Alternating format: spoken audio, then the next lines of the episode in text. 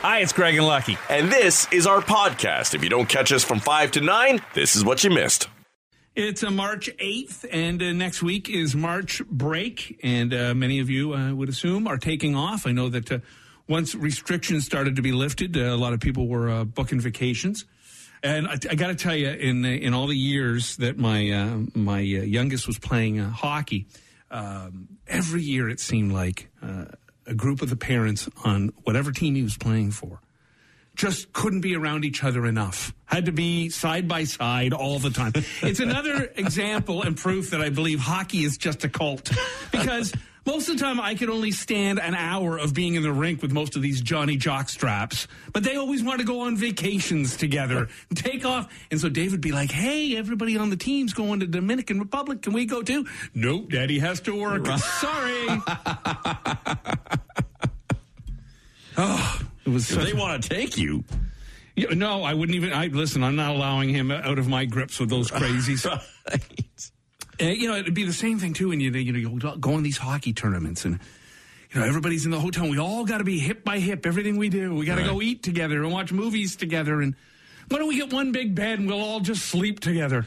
I try to limit my yelling when I'm at the arena watching uh, the boys. It's different when I'm on the bench because uh, you know you, you kind of get into the game a little more. But you know, with the Christian's team, I'm not, and so I'll just kind of sit back in the mm. stands. But I, you know, find it amazing how little uh, parents generally know about the game of hockey when they're when they're watching. Mm-hmm. You know, skate, pass, shoot. Everyone is, is you know guilty of egregious crimes uh, throughout it, and they really don't understand you know the intricacies of the game or certainly the calls on the ice and, and, like penalty. What are what constitutes a penalty and what's not? Every year when David played, I, I would find like the three or four dads who, just like me, could care less. just they were only there because their kid wanted to play and wanted to be a part of that scene. Right. And I would we would either stand in the uh, the outdoor area. We would, would barely be in the rink. Too cold. We'd go hang out and eat French fries and kill the hour. And then, of course, when a lot of arenas started putting bars upstairs, well, then I was like, oh, okay, oh, yeah, yeah. I'll be up there. Bring the car around, David. You're 12. You're old enough to you drive. Know, some of the teams they have they have uh, parent meetings in the back parking mm-hmm. lot. Yeah, you'll you'll be up for those. It's funny because he played uh, some all star or select uh, baseball as well. Like he never made it outside. He made it like one level above. So you got a house league, and then you got select, like select. Yeah. He made that, and then with that came some tournaments, and he made select baseball. But it was never the same with the baseball parents. Even Daniel played some soccer but I think it was just house league. So my my uh, my relationship with those other sports were such that we would go play and go home. Even if we went on a tournament for baseball, I don't remember it always being so everybody has to be joined at the hip all right. the time. Yeah. Very like I remember baseball. You'd play say like at seven in the morning. Maybe part of the problem with baseball is it took so damn long. you never had much of a break between games. Now I remember we one tournament we just moved uh, we had just gotten down to, uh, I guess, Windsor that November or something. So that spring, we signed him up for baseball. He makes this select team that he wants to try out for. And like one of the first weekends that we're having family down, like a long weekend, he's got this uh, game at like 7 a.m. other side of town. We go to that game. It lasts all morning. They lose. Now you got another game at like noon, but you got no time to go anywhere. So you just right. kind of hang around. Next game, they lose. This takes us to about four in the afternoon. I'm about ready to kill somebody. Mm. I've got all my family back at the house. They're around the pool. They're drinking. They're enjoying their life. I'm in hell. And I and I there's a there, I think okay we've lost both games we got to be done that means we won't have to come back tomorrow yeah coach comes back he says okay parents I got to tell you I don't know how this worked out but it, to our favor maybe it was like the amount of um, runs or whatever he goes we're still alive we play again tomorrow oh their parents are I'm like, oh, for Christ's sake. No. And I just start pouting and stomping. No. We're not playing tomorrow. We played again the next morning, and then Carrie, we won that one, so we had to play into the afternoon. Oh, there you go. Oh, I was ready to kill someone.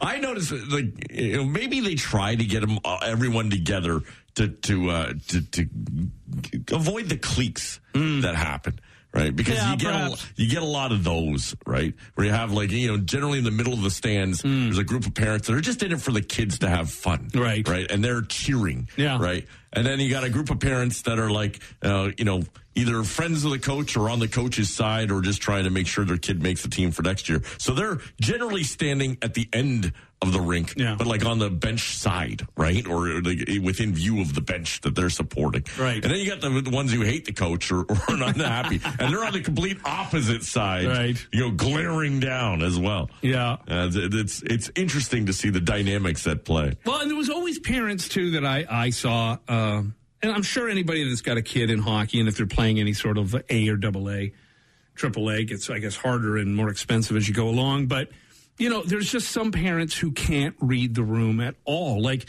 you, go away on these tournaments, and I'm sure there's many parents who are stretched to the limit financially mm-hmm. doing this stuff. But there's always some doctor, lawyer, whatever, who's always wanting to go to the keg. Everybody to the keg for dinner. You know this this Okay. Oh, I, there's a few oh, parents who are like, hey, let's go do this and that. And hey, there's an amusement park. It only cost, like, I remember we went to Cleveland for a hockey tournament. Hey, everybody, let's go to the Rock and Roll Hall of Fame after, okay. Now it's $80 a head to get into the Rock and Roll Hall of Fame. And after that, we should go to the dinner at the top of some hotel. Well, it took, it only took two or three years for the parents on my teams to realize that every tournament we went to was in a casino town. Oh, yeah, yeah. Yeah. yeah. Niagara, Here we go. Orillia. Oh, yeah. Oh, yeah. It, it, it Only was, the best. It was always too much, you know, and you knew the parents who couldn't afford it. And I always felt bad. I mean, I couldn't afford either, but I just faked it and put it on my visa. That's what we do. But I, but I, you know, there was some like I remember like there was a a, a a single mom and her kid was really quite good, but she was really just scraping by, and she would bring them down to the tournaments, and you know they'd stay in the room by themselves or whatever. And but it'd always be like, well, okay, we're all going here, and she'd be like, well, we just can't, you know. Right. I'd be like, oh, you know, dude, can can we not just all agree to order pizza in the lobby, and then you know, what does it always got? to Why does Joey Big Bucks always have to, you know, be that guy? I only found out recently. Like when I was a kid, and we had the team, and then you had to get a parent that would manage. My dad did it Right. for one year. The coach had, you know, some friends that asked him, "Hey, would you, you know, just take care of this?" Dad's like, "Sure, why not?" Uh, and he said, you know, he only admitted in the last few years or so that, you know, there was a couple of, of times where. You know, he just he wasn't chasing people down for money, and he's like, "I'm not gonna," you know, it's like a couple hundred bucks, and I, he, so he would just pay it. Wow. right? Just rather than have to chase them down, Right. or he might, you know, send an email once, or well, it wasn't an email at that point, probably a conversation, a phone call, or a letter, Mm. right, from the league, and and, and then eventually just ah, forget it. Well, especially if he I'll knew, just pay it. you know, if he understood or knew you know, somebody's kind of situation. But anyhow, I have a lot to be grateful in life, lucky for it. And I'll tell you the one thing: I am so glad I'm done with that. I was flipping through the channels and I came across this uh, came across this uh, documentary, "Tough Guy," the Bob Probert story. Oh wow, Uh, made in 2019, and um, and really good interviews with all sorts of guys that he fought along the way, and of course highlights of his uh, his fights and what a beast of a human being he he was, and then of course his journey through drugs and alcohol and interviews with his family members and such. And it's funny because he was born in Windsor, raised in Windsor, played in mostly Detroit and Chicago. Um, so whenever they were moving their way through Windsor, the only things you'd see is like Leopard's Lounge and the Million Dollar Saloon, and Studio Four. The producers, I thought, I guess, thought, well, let's show the highlights Right, of yeah. Windsor. it was pretty funny. And then, of course, they showed his home in um, Belle River on Lake uh, Lake uh, on uh, Lake St. Clair. not too shabby, No, not it's not a tiny little place, right? anyhow, I'd forgotten that he uh, he passed away basically in his boat and his wife and kids. I think he had a heart attack on his boat.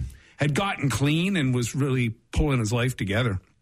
They had home footage of him, like just a mess. And I didn't realize this. I, I guess it's not a shock.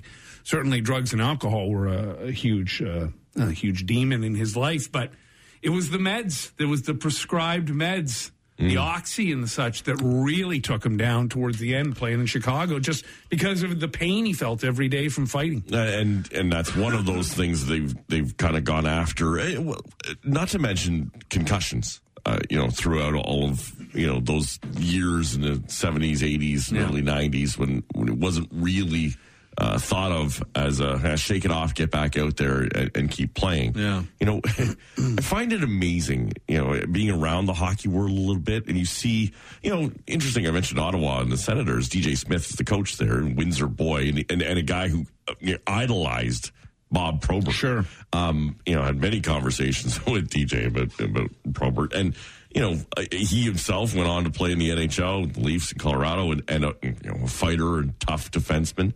And you, you, like when you meet these guys, you know, the guys that I grew up watching as the tough guys in the league, and you see the size of their hands and realize like they, they've got sledgehammers Yeah. on the end of their arms mm-hmm. and that they are throwing at full pace on each other, bare knuckled.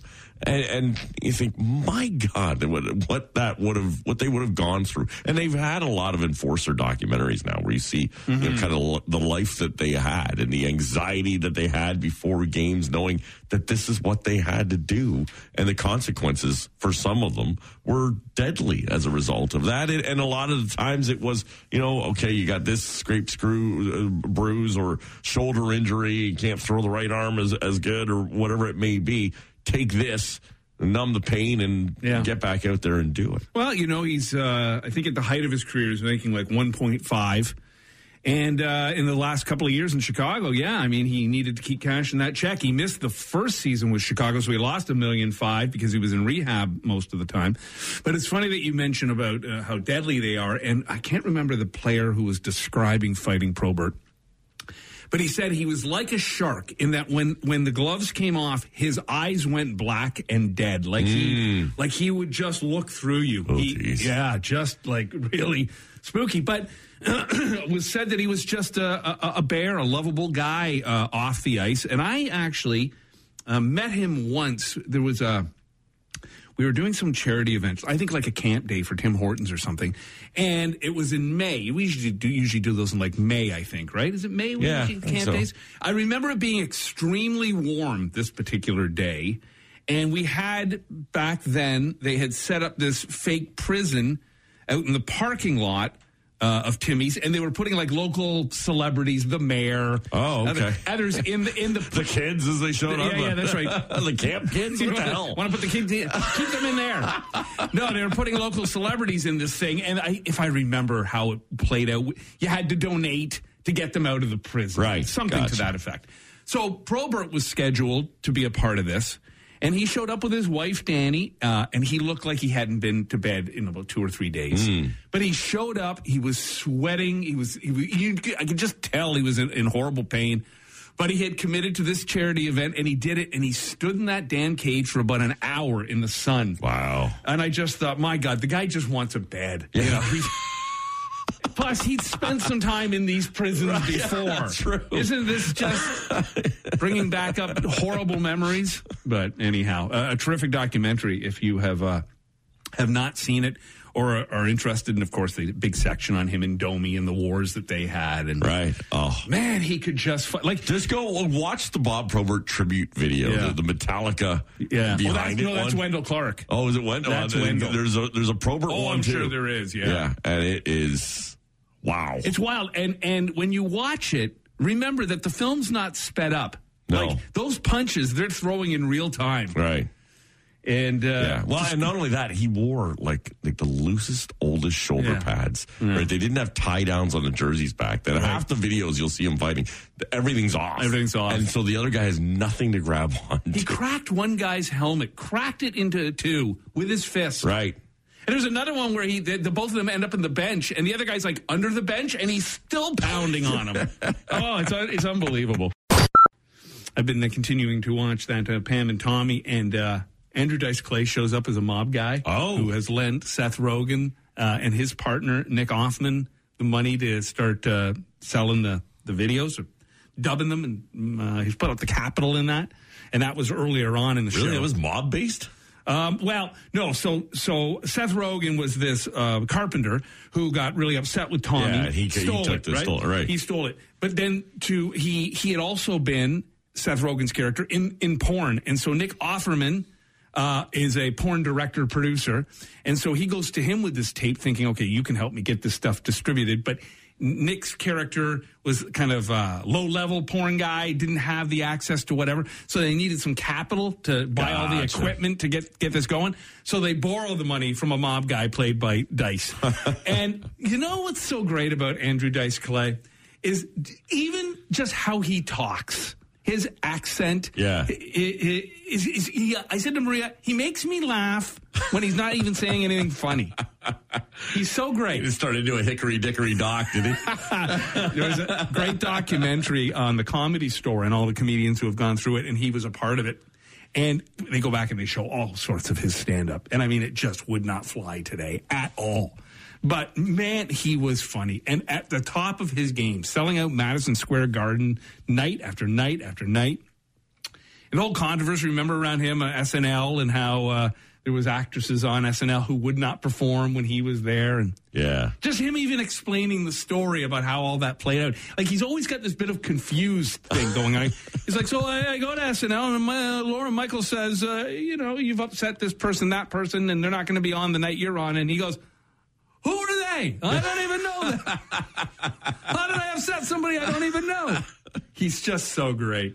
Anyhow, if you haven't seen it, it's it's really true. The. Steven Seagal story of SNL Yeah, too, kind of the behind the scenes of that. What a jerk How he was. bad that was. Yeah, it was it- great. it's a great story. was it Bob Odenkirk? I think was talking about Yeah. it recently, and just you know, kind of saying how, how like what he was writing at the time for for SNL and how awful Mm-hmm. Yeah. that experience was with Seagal. I think it's it's rated as like one of the all time worst episodes of the show. And I remember, like, uh, I totally remember this, like, uh, Nico, the uh, the term, like it's a Terminator type bit Mm. uh, at the uh, at the photocopier. It was run with Rob Schneider. It was like like a classic Hmm. best of Rob Schneider with Steven Seagal. But apparently, that whole the rest of the episode was just awful.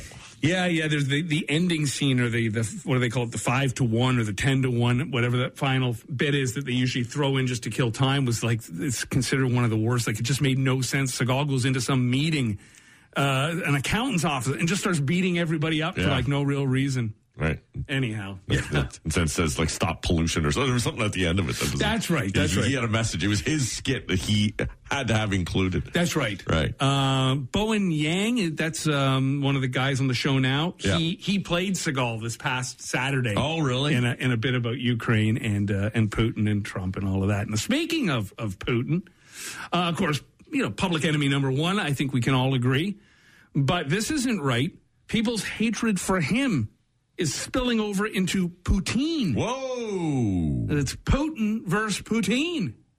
A chain of restaurants in Quebec have to are trying to distance themselves from Putin because they say they've received calls of insult and threats since Putin invaded Ukraine. Am I going to sanction my poutine now? Uh, well, they, I guess what they're saying is that the names, of course, they all sound similar, and Putin in French is actually Poutine. Okay. Is this true? You know a little French. I, I don't know. Get Adrian on the line. Last time I tried to order poutine in Quebec, the guy spoke English. So yeah. I tried to speak French to him. Right. He just said, uh, give him a number two. It's like when we went to Italy and Maria would be doing all the ordering for us in Italian, and they go, "So you want pasta?" yeah, thank you. Yeah, yeah. Practiced all in proper Italian. Anyhow. Um, so they say Putin in French is actually poutine. Obviously, though, of course, Putin is a person and poutine is, well, food. Right. It's a menu item. So the restaurant put out a statement saying they support Ukraine and that poutine is a dish that was born in Quebec in the 1950s. Putin, on the other hand, was born in Russia in the 1950s. A lot of people are joking about it. One person said, please, please stop confusing Putin and poutine. One is a dangerous and unwholesome mix of greasy, lumpy, and congealed ingredients. The other is a delicious food. We're all trying to figure out how to save a buck here and there. Certainly, gas prices are really causing a lot of people a lot of pain right now. And uh, and the grocery store as well. You know, I went out last night, picked up some very basic items. My bill is never like under thirty dollars anymore. Like it's always, yeah. I got like a box of uh, pierogies and some red peppers and you know, just like very basic stuff. And it was like 34 bucks. It's, it's just everything's so expensive. Bought this like little thing of kielbasa for this meal I was making last night. It's like $9 for like a thing of kielbasa. Like it's just Yeah. everything's so expensive. So Cheese. Oh yeah, dairy, dairy and meat are are the really the most expensive. So if you're trying to save a few bucks, uh, I thought this was kind of interesting because I'd never really considered this. But they say one of the things you should do is fill your pantry with the basics. Stock up on the essentials like pasta, rice, bread, canned uh, tomatoes, and frozen veggies because you can make a lot of meals out of those things. All right. And they're still relatively inexpensive. You know, you can go get like, say, sometimes they got like a deal buy four cans of, of Yeah. tomatoes and, you know. So if you got all that stuff on hand, you know, you're not whipping out to buy it every day. And, uh, and then, of course, when you do that, you should have a list, be prepared, because a lot of times we go into the grocery store kind of with an idea of what we want to cook that week or that day, and then we start doing impulse purchases. I'm guilty of that. I'm very bad at when it come, comes to the impulse purchases. And, uh, uh, you know, I, I'll say this. I, I think many of us are guilty of, um, of just saying, ah, forget it when it comes to uh, saving a few cents on things, right? Like, oh, so this one is 30 cents off or 20 cents off. So, all right, I'll buy one, but I'm not going to buy more than anything. Whereas I, I will look at something, and, and a lot of times if you buy three or more, they'll give you even extra Yep. off. And so, you know, there's a difference between where, how Adrian and I shop. Well, I'll, I'll buy three of something. You will, eh? Right. And, and, and save. Uh, because if I know it's a staple that we're going to use it down the road And at it's some not going to go bad. and Yeah. it doesn't go bad, then Yeah. Mm-hmm. then yeah, we might as well have it. You know, the kids like their whatever if it's KD or uh, you say rice or macaroni, whatever it may be that we that we need. Taco kits are one, Right. Right, where we we have a taco kit every week. Mm-hmm. We use one of these things, so I always buy two at a time. Right, It- especially if they're on sale. That way we have one in the house. Yep. Whereas, you know, Adrian's more likely to, you know, go in with a list, buy only what we need, but buy one of them. I'll go in without the list, buy two of everything. Mm. Right. And then about 15 of things we don't need on top of that. Yeah, I, you know, I'm I'm probably more like Adrian in that I go out grocery shopping every day, and I have like, okay, we're tonight we're having chicken, potato, and this, so I just buy the chicken, I buy the potato. But even like yesterday with these pierogies, the deal was like you can get two for six bucks, Right. Or one for like three seventy nine, whatever. And I should have just bought the two for six, knowing full well pierogies are frozen. You can whip them out any time. Yeah. They're a quick go to, right? So when you, when you do like potato, you're not buying a bag of potatoes? Depends on what I'm doing. If I'm trying to do something special, like if when I do the the, the salted crusted baked potato, Right. I'll buy I'll hand pick the nicest, biggest potatoes I can find, the ones that have like next to no blemishes. But and you don't have like a bag of potatoes just sitting in the house? we do. Okay. Yeah, yeah, I do. I have those for mash and, and Right. you know regular every day. But if I'm trying to do something a little unique, like there was this dish I saw a while back that was really interesting, where you take a big potato and you put all these slices in it, and then you take like a thin tomato slice and a slice of ham, you do a piece of cheese, and it goes in each individual slice. Oh, like the Razorback or something like that? Yeah, whatever it's called, Hasselback. or- Hasselback, that's And it. And then you wrap them and bake them. And so for things like that, you got to have a nicer potato. But yeah, we always the, the problem with with produce. This always happened in our house. It used to drive me crazy. Maria would go out when she was doing more of the grocery shopping. She'd go out and she'd go to these like discount produce places. Right. And she'd come home with boxes of stuff, right? Now the panic's on. Yeah. Now you got to eat the broccoli by today. I said to her, How is it that you bought the broccoli, was fine at the store? Six hours later, it's going bad. we got to eat it today. So I said, Stop doing that. We'll just buy as we need. Then we eat and cook and consume, and we don't have to panic because the cucumber's going soft. Uh huh. You know, anyhow. So they say to to look for op, uh, you know things on sale as you just mentioned. Uh, browse discounts on supermarket uh, websites or apps, and uh, tweak your menu. Meat and dairy tend to be the most expensive items at the supermarket, especially recently. So try to make meals that don't use them as the main ingredient. Right. So the odd, you know, I find too, and this is a trick that seems to work. If you're feeding a family of four, you don't want to necessarily go out say and buy four steaks; it's too expensive. But if you if you buy like two and you chop them up, and then you do them into a stir fry, mm. they become a part of the meal, but not the main. Because now you've mixed it in with vegetables and rice and other things, and so you can get away with buying a couple of steaks instead of four. That's a trick I do. Okay. Yeah. or just say, kids, starve. You get none. Yeah. Mommy and Daddy are having a big bottle of red, really thick ribeye. Yeah, and we're going to try and make sure that cucumber doesn't get soft later on. If you had to make a decision, Lucky, gun to head, are you Team Davidson or Team Kanye? Uh, I I hope I'm never in a situation where I've got a gun to my head to make a decision. And if I do end up there, please tell me it's for something more significant than Pete versus Yay. I feel like you're stalling. Come on. Team Davidson or Team Yay? Uh, I can't pick a side on that one. You have to. I can't. You have I can't. to. I disagree with both. well, what is it about Pete that you're disagreeing with? I just don't like him. Why? What's wrong with Pete? You're the only person on the planet, it seems, who doesn't like Pete Davidson. Apparently. what is it about Pete Davidson I- you don't like? I don't know what it. I don't know what it would be about Pete Davidson that I like. You don't find him funny? Not not particularly. Really, huh? No, What's wrong with you? I don't know.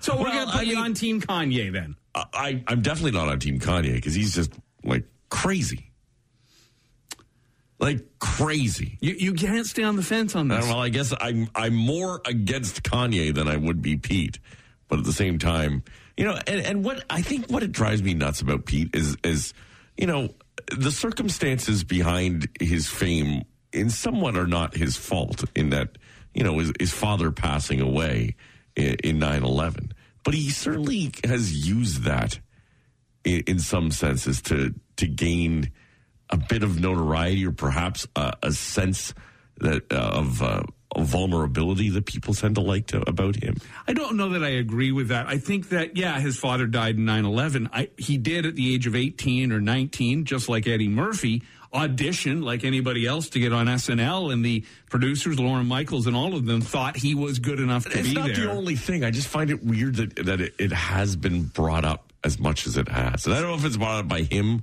or perhaps more by others. But I think more by others. I have watched his stand up, and I have seen him uh, bring up the passing of his father in, in a comical way. And it is said that a lot of comedy comes from a very dark place. And so I think he uh, not so much uses it to his advantage, but in his stand up, he has addressed it. I I don't know. So you're very much in Team Pete. Oh, I- if I if I uh, oh one hundred percent, I find him very entertaining. Uh, I, I applaud the man. I never watched The King of Staten Island. I haven't seen. it. It's a good movie. Yeah, I, I like him. I, really, I really do. Anyhow, there is a um, a Starbucks that has a, a drive-through, and in their drive-through, they have put out two tip jars. One for Kanye fans and and uh, the other for Pete fans. And at the time of this TikTok posting this video of these two tip jars, uh, Pete was winning. Where is it? Uh, I- it doesn't say where the Oh. Starbucks is. Uh, there's at least a few uh, bills in his jar, while Kanye's just got a few coins at the Wow. bottom. So I'm sure Kanye will not be happy No. about that. Listen, I can appreciate that Kanye is is fighting for his marriage, and obviously through his mental health, uh, it certainly, I'm sure, played a part in the demise of that marriage. And he's a father and children, and obviously, you know, there's a uh, there's a part of me that feels for him on, on that front. The way he's handled it has been completely off the rails. Right. I, well, yeah. I mean, uh, saying you want to save your marriage as you're with your girlfriend. Yeah. is, Yeah. is is kind of a difficult one to wrap around. And then But threatening the life said- of Pete Davidson. Well, and, and- but there have been, I think, probably at this point, too many documented situations where there's some mental health issues at play. Uh, where he could use some help, and I think With it- Kanye. yeah, Yeah, oh, yeah. and um, and and I think he has at some point gotten some, but it, it's, it hasn't been enough. You know what I think lies at the heart of your dislike of Pete What's that? Davidson? He had Kate Beckinsale and you haven't. Oh, right, yeah. I think. I think that's it. It's just pure He shot there- yeah, he shot did. there too, did. didn't oh, he? yeah, he did. I watched a movie with her called uh, called Volt, Volt, maybe, where she plays this woman who has extreme anger issues. Right. And so this doctor, played by Stanley Tucci, hooks her up like almost like an EKG thing, and she's got a button, and every time she gets angry, she hits the button, and it shocks her back. It was actually a pretty decent little movie, action really? adventure. Yeah. right. Yeah, she was good in it. So I think that's at the heart of it. Oh yeah, you look at the list of women; it's just Yeah, unbelievable. it's unreal. I will tell you this: uh, as as much as uh, my my crush on Kate Beckinsale exists, Mm. uh, one purview of her her uh, social media tells me I couldn't handle that. All this partying and Yeah. you know posing with cats and dogs and this and that. I, I listen. Just give me my Netflix and a couch, and I'm I'll be happy. You would be done before her Lululemons were off. Rock Mornings with Craig Ben and Lucky. 94.9 The Rock.